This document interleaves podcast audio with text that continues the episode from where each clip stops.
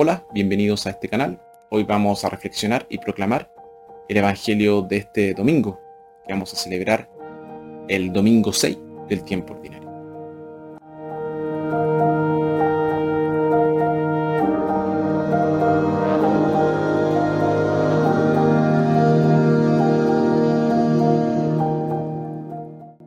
Nuestra primera lectura tomada de Jeremías, el profeta contrasta la vida de los impíos con la vida de los justos.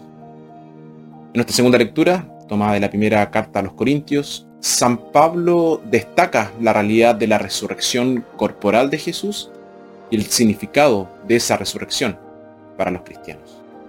nuestro Evangelio, tomado de Lucas, escuchamos la versión de Lucas de las bienaventuranzas. Evangelio de nuestro Señor Jesucristo, según San Lucas. Jesús bajó con ellos y se detuvo en un lugar llano.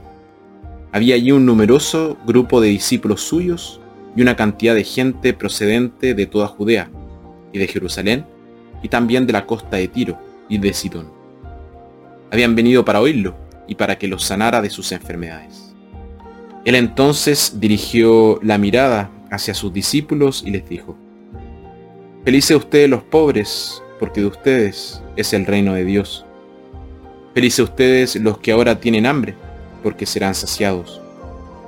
Felices ustedes los que lloran, porque reirán. Felices ustedes si los hombres los odian, los expulsan, los insultan y los consideran unos delincuentes a causa del Hijo del Hombre. Alégrense en ese momento y llénense de gozo, porque le espera una recompensa grande en el cielo. Recuerden que de esa manera trataron también a los profetas en tiempo de sus padres. Pero pobres de ustedes, los ricos, porque tienen ya su consuelo.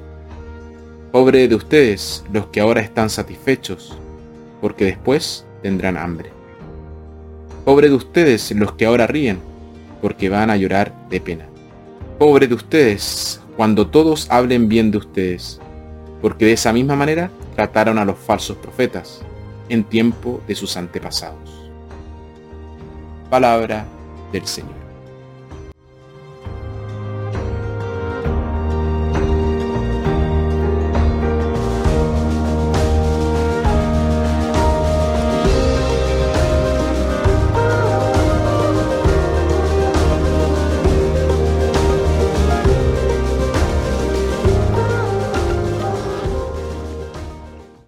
En el corazón de las lecturas de hoy está el tema de la confianza en Dios.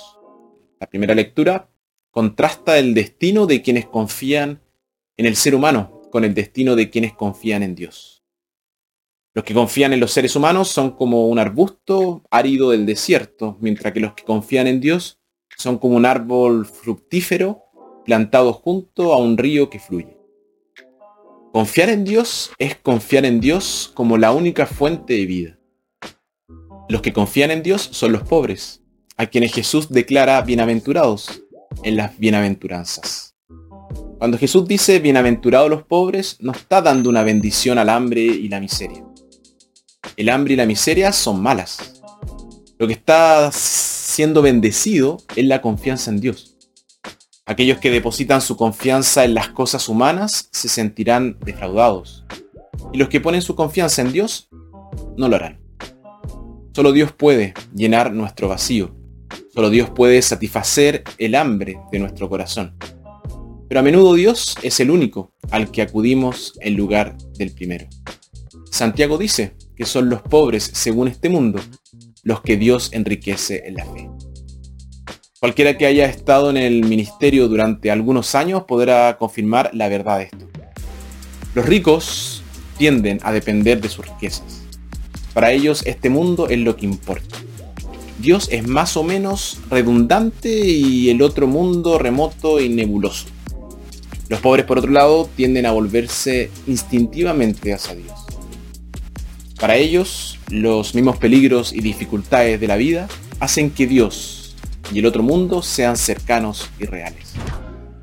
No es que la pobreza en sí misma sea algo bueno, pero es un hecho que a medida que la vida se vuelve más difícil y amenazante, también se vuelve más rica, porque cuantas menos expectativas tenemos, más cosas buenas de la vida se convierten en regalos inesperados que aceptamos con gratitud.